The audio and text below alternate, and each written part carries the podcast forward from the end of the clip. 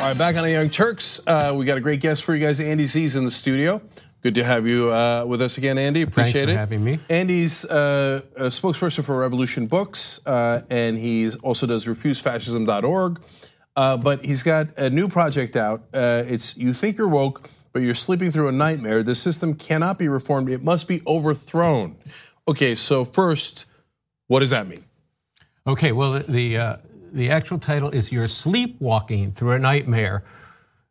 You think you're woke. What it means is that people are not actually acting commensurate with the fact that we face, on the one hand, a fascist regime. They're also not acting commensurate with the fact that we have a system that is literally destroying lives and destroying the planet. There's an existential question posed for the future of humanity with the environment. There's an existential question posed with, uh, in fact, even the last week, Trump ratcheting up the situation with Iran. And this is a guy who said, if we have nukes, why can't we use it? These questions are posed. And this comes from a system that can't actually be reformed, where you have underlying problems like uh, oppression of women, uh, oppressed nationalities, black people, mass incarceration, the environment, these endless wars, and all of this, and the question of immigration, which is just this last week, he said, if we, uh, why can't we just shoot immigrants? Or he goaded his audience to say that. So in all of this, people are faced with two choices, and two choices in both regards. One,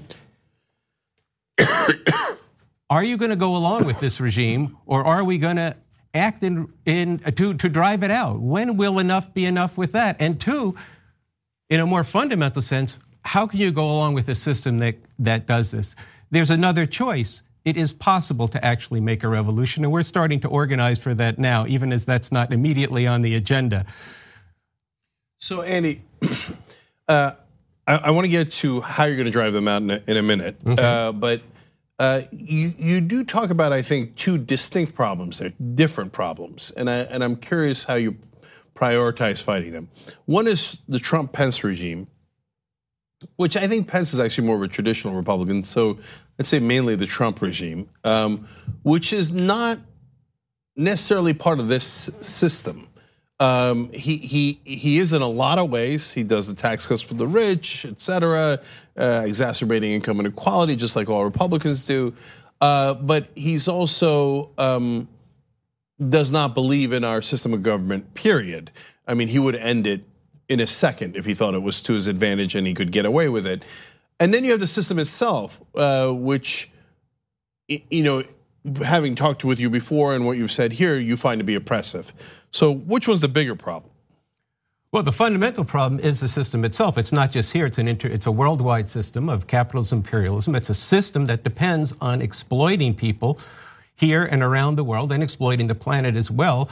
Uh, and where you have different blocs of, of, of corporations, capital, competing with each other within a country, and countries themselves competing with each other. And this has put the, us in tremendous peril. But they're very related. Trump is a product of the system, and so is Mike Pence, a representative of not only the system itself, uh, you say a traditional Republican, but he's actually somebody who's a leading spokesperson for a movement that I would say is a Christian fascist movement that actually does want to and has been working for decades to transform the actual ruling consensus within this capitalist system in this country uh, to a uh, judicious, uh, uh, a, legally a Christian nation, even though that's been the history of it. But you say, how could, what's the what's the relationship between these problems? The foundation of this country is on slavery, the genocide of the native people, the theft of land, soon to become manifest destiny, and the conquering of this space, uh, all the way ocean to ocean. Mm-hmm the theft of Mexico, and then going into the 20th century, they're beginning to colonize countries around the world. So it's, it is a system of which Trump is one peculiar and particular product of that is actually trying to remake the operating norms of this society. He's actually doing that and succeeding this, and this is something that Pence himself is is part of and, and is doing. that's the grand alliance between them. And so we face a fascist regime that's in the process of trying to consolidate fascism. But then there's the system itself that gave rise to this. But Andy, so then wouldn't you want to depose George W. Bush and Ronald Reagan and arguably Bill Clinton, maybe even Barack Obama? So uh, since they are all advocates of this system, fairly enthusiastically so. Uh, so is there a distinction there?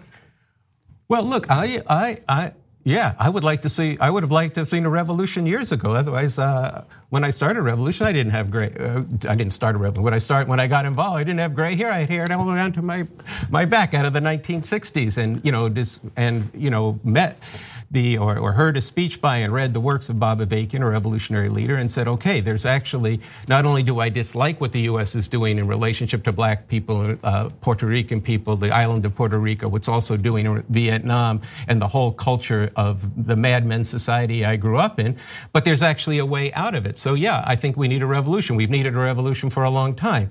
That's a big and a tall order in a country like this. But now we actually do have a strategy to do that. We have a a vision of a new society and a constitution for a new socialist republic. And we're starting on this tour to begin organizing people for the time when you could actually do that. We're trying to, at this point, just get a few thousand people together and organize into this, so and to be propagating that there is a way, another way the world could be. But what's most urgent right now, and not unrelated to revolution, is if we drive out this regime. If we don't, whether you believe, as you do and have articulated well, that through this system, and especially as you've put it, the reforming of this system, you could actually, uh, that, that, that this is a way to change things. But for your interests and for what I think is fundamentally underneath this, the nature of this system, which could be and should be replaced with a better system, a radically different system, all of us have to unite to drive out this regime. And that is urgently on the agenda right now. But if the way we're going right now with people just accepting, accepting what's been done, accepting, listening to a speech where he's actually winking at and goading people to talk about shooting immigrants, then and, to sit home. People say, you know, they say this all the time. I don't believe that fascism can happen here, but by what you're not doing, you're actually showing how it actually could happen here. So I'll get to deposing him in a second as well, but. Um, if you say fundamentally change the system, uh, I know what it means when I say that. Mm-hmm. Uh, I, I, talk about specific amendment to change the, the campaign financing because I right. believe that's the most important issue and affects others. But I, I don't think that you mean the same thing. I, I think you're talking about a more uh, drastic overhaul. So how would you change it? Would you change it through amendments? Well, how would you change the system? No, I mean, look, we do believe that ultimately it will come down to an actual revolution. That's like you a, mean a physical one? A physical revolution. Ultimately, it will come down to it's not something you just go off and start. It's something you prepare for. But if you look at the kind, let me pose this to you. If you look at how acute the contradictions are in society now, what do I mean by that? By the fact that the survival of humanity is at stake. You have 65 million refugees two years ago. This is going to expand dramatically. U.S. military is preparing for such a thing of people fleeing uh, water shortage, food shortages. You have tremendous problems that are increasingly being solved through the through the hammer of this system and through millions of people being left uh, aside whether mass incarceration. Who would have thought 40 years ago you'd have 10 million people under the direct control at any given time of the of the of the uh, justice so-called justice system? These contradictions could create the kind of crisis where people will be in a different situation where the, the, the kinds of beginning sharp contradictions you see in the Senate right now, in the Congress right now, at the top of the ruling class, they'll become so acute that they don't get resolved easily, where reforms will not have worked, where well, people can't live in the old way, then there will be a possibility of revolution if there's a force that's been organized. We're preparing now for that time which I don't know when that's going to come, but we're also okay, working on it. So, look, I, of course, we have a different point of view. So, yeah. I hope my reforms work, so we don't have to get to your revolution. Okay. But, uh, but if you had your physical revolution, uh, which look, we've talked about before, I don't support. Okay. Um, okay, what do you replace the Constitution? Do you replace the Constitution, and what do you replace it? Yeah, with? we have a far. I mean, this, uh, we have a far better Constitution. It is this Constitution for a new socialist republic in North America, which would offer people far more extensive rights than anything you have under this Constitution. Here's just one example from that Constitution. Under the kind of economy you would have then, an economy not for profit that one of the three principles of the economy would be that every economic initiative taken, every uh, uh, productive capacity developed would have to be sustainable ecologically. You can't put that into under capitalism because under capitalism, uh, su- such things as the environment and pollution are externalities to the calculations of profit at the corporate level or even at the at the at the calculations. I of, actually of think I can put it in capitalism. That's the cost of their product, so they should pay the cost of their product. and so, but we don't make them because we don't. We have crony capitalism. Uh, but uh, before we run out of time, how are you going to depose Trump? Well, we think that what need, uh, uh, we, I think for sure what needs to be done is, is that we have to get organized in such a way that thousands of people begin to organize, begin to take to the streets in cities around the country in protests that are not just a one day thing, go home, make your statement, but are sustained protests that might begin first every week and they would grow. Ultimately, millions of people, day after day, night after night, in nonviolent, sustained pro, uh, protest with one single demand, which is that the Trump Pence regime must go. They both must go. And this is not some outrageous idea that nobody could ever think of. They did it in South Korea two years ago, Algeria last year, Armenia. This is all over the world, people are doing this, but it's only in America where people have been so deluded and misled, and particularly by the Democratic Party, you know, who doesn't see and won't recognize what's actually happening. So you have a Nancy Pelosi saying Trump's not worth it. Well, it might not be worth it to her to impeach Trump. Mm-hmm. But to the people who are on the border, it's definitely worth it that people get organized to do this. So this is something that we that we think is both possible, doable, it's absolutely necessary. We should be, Cenk and Andy Zee should be standing shoulder to shoulder in that. We can have an argument, which needs to be a big societal argument between reform and revolution. Which is, which would be a better future? Which is necessary? Why won't one solve the problem? Or in your case, your argument with me is that uh, what I'm doing might make it worse. Let's have that argument. I'd love to come back and continue that. I, like you, I like you fists up on that one. Okay. Uh, it's time to knuckle up. Uh, so, look, uh, the establishment thinks that I'm radical left. No. Andy's radical left. Okay. I'm just trying to reform the system so we can get back to democracy. But I love having the conversations. Thank you for joining us. And, okay. Well, thank you for having me. And uh, thank you, Andy. And everybody, refusefascism.org is the website. Go check that out. And let me just mention revcom.us.us is for it to find out about the revolution. Okay, so okay. apparently that's afoot. So now you can find that out. When we come back, a little bit of a revolution in the state of New York. We'll explain.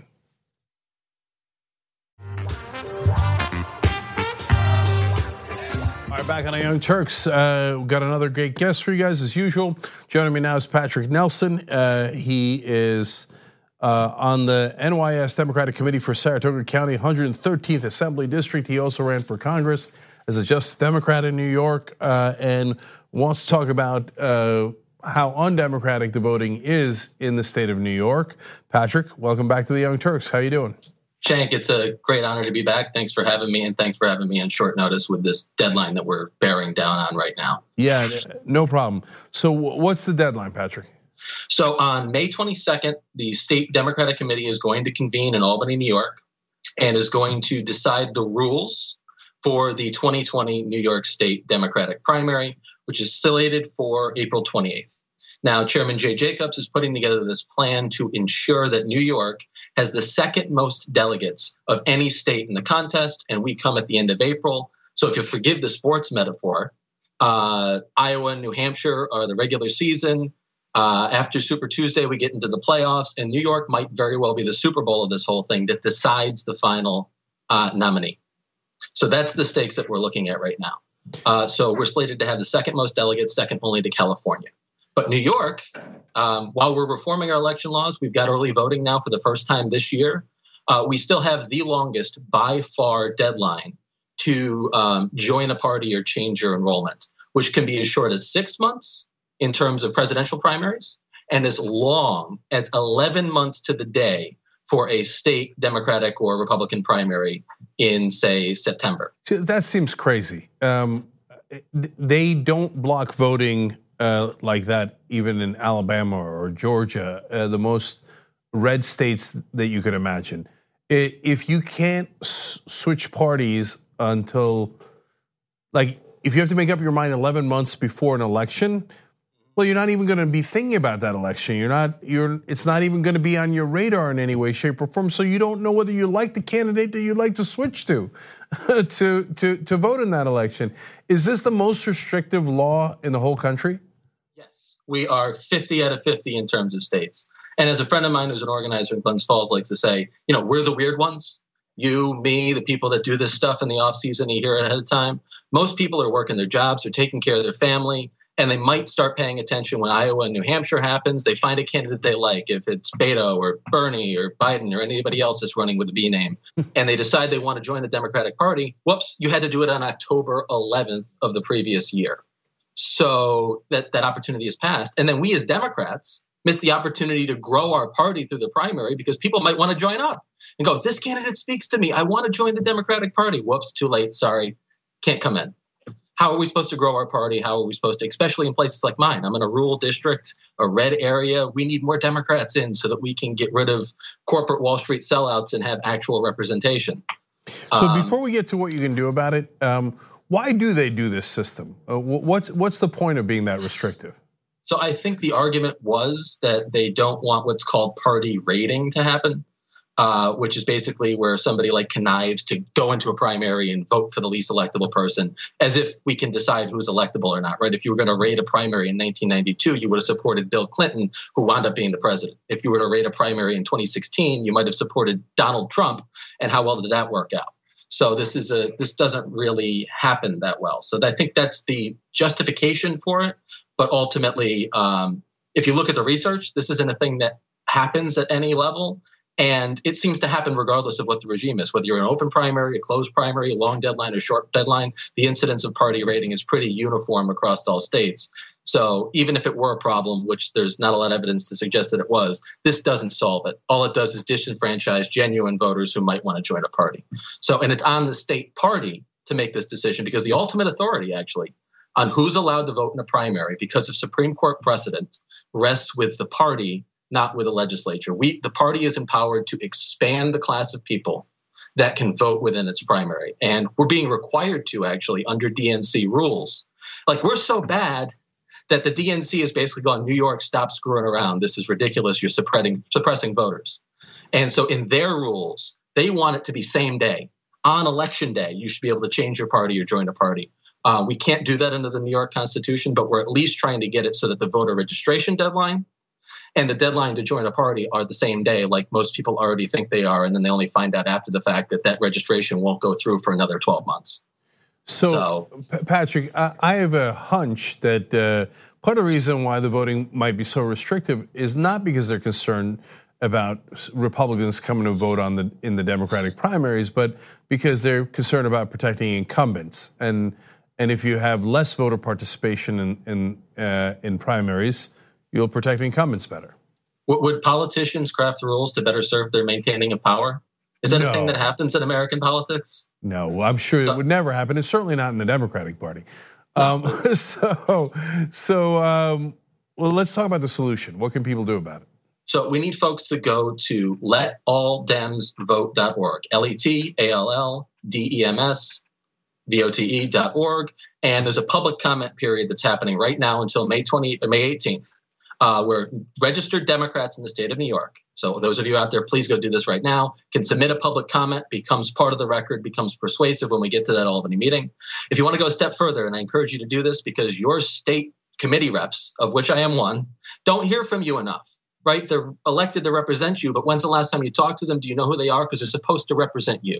So sign up, will help you get in touch with your state party rep and let them know your viewpoint on this and get you involved in the party process because we got to shine a light on this. Important decisions happen at the party level, and we got to get folks involved in that decision making process. So you can put a public comment in, sign up to help us whip votes, share this on social media. We've got a very short window, but we think we can get it done. Um, we've got a coalition of progressives, of moderates, of more conservative Democrats who all believe in democracy. We need to expand that with the votes and get this done. And also, if we don't get it done, we might lose delegates, right? The DNC could take away delegates from New York, or they could force this is crazy, Cenk. They have the power to force the state party in New York to run a privately funded primary, not allowing the taxpayers to fund it. We would have to put it on ourselves to make it comport with the DNC rules. And that could cost $10 million or more, which, even if we had it in the Democratic Party, we should be spending that money beating Republicans, not on you know suppressing voters because we don't want to change the rules. So if people go to that website, you said you know it's tough to get it done, but we you think you can. What is it that you that they do that makes a difference in quote unquote getting it done? What what does so getting it done mean? Okay, there's a required public comment period for the delegate selection rules. So anybody in state of New York, any Democrat can put their comment into the record that goes in a list that goes to the DNC. We on the committee can see it so we can say, "Hey, listen, there's 2,000, 3,000, 5,000 comments here.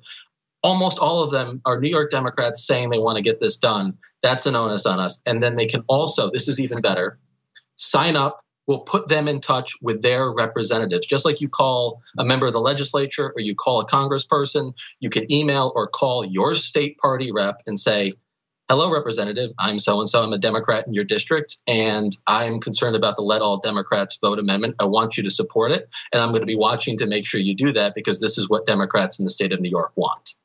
So, so this Patrick, is a lobbying effort. I got you. And what happens on May 22nd? We vote. There'll be a debate on the floor. Uh, we'll go back and forth. Um, this is actually the first meeting where there's going to be a formal recorded vote by electronic device. So everybody can be held accountable for how they vote. So if your rep doesn't vote the way you want, you can find out. And then, so we treat it like a legislature. We get this resolution passed. And if the resolution is passed, we guarantees that if you register as a Democrat up to 25 days before the April 28th primary, you can vote in that primary. But ultimately, it's uh, an incentive for the legislature and the governor to change this legislatively so it applies to all parties and all primaries. But we as a Democratic Party can at least fix it so that the New York State Democratic Party isn't participating in voter suppression, even if the state law of New York suppresses voters. We can opt out of that voter suppression okay. as a party, and we need to do that. So, Patrick, um, we talked about Democrat and Republican parties, but New York's a little bit more complicated than that. Mm-hmm. Uh, first of all, all states are more complicated because a lot of people register as independents. Uh, yep. But then in New York, you also have the Working Families Party. So, yep. if what happened if you're registered in Working Families Party or as an independent? Does that mean even though you might be really progressive, maybe even more progressive than the average Democrat, that you're not allowed to vote for uh, Democrats? No, it's it, New York would remain a closed primary. I know a lot of people don't support that. Um, we don't think we have the votes in the state committee. Actually, I know we don't have the votes in the state committee to do something otherwise. But if you declare that you're a Democrat, you'll be eligible to vote. Um, and you'll be eligible to vote in a reasonable window. But if you stay in the Working Families Party, you're going to vote in the Working Families Party primary. If you're an unaffiliated voter, right, you don't have a party, you're not going to be able to vote in a primary still. Um, I'm so not what, saying that what, that's a good thing, but Patrick, so what, what you're proposing is hey, if people change their mind and they want to be a Democrat, we should give them an opportunity to do that and not foreclose it at six months or 11 months before an right. election. Let's, let's have it at a reasonable period of time because most people vote for the candidate. They don't vote for the party. So if there's a Democratic candidate that inspires you, you're watching the debates and you want to get involved and it's March, you still have time to join the Democratic Party before April 28th comes along and you can make your voice heard. And we as Democrats can welcome you in with open arms and you can become part of the progressive party that we're trying to build here in New York, that we are building here in New York. So one last thing, Patrick, I, just because it's so absurd, I just want to make sure that I've got this right, uh, and I want the audience to make sure it's got it right. So the Democratic Party in New York says, unless you know 11 months ahead of time, in some circumstances, we're not going to let you into the Democratic Party. We don't want you as a Democrat. We're not going to let you vote in the Democratic primaries that's the law is set up that basically your change of party doesn't happen until after the next general election.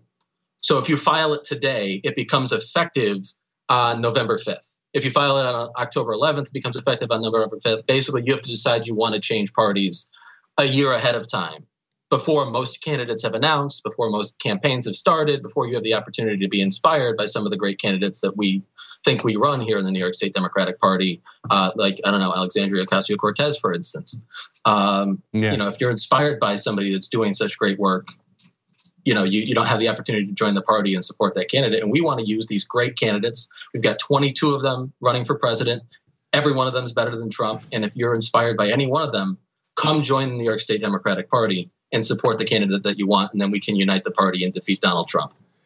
Okay, Democratic Party shouldn't be complicated. No, Let, it should be democratic, right? Yeah, it should be name. democratic, and you should want people in your party.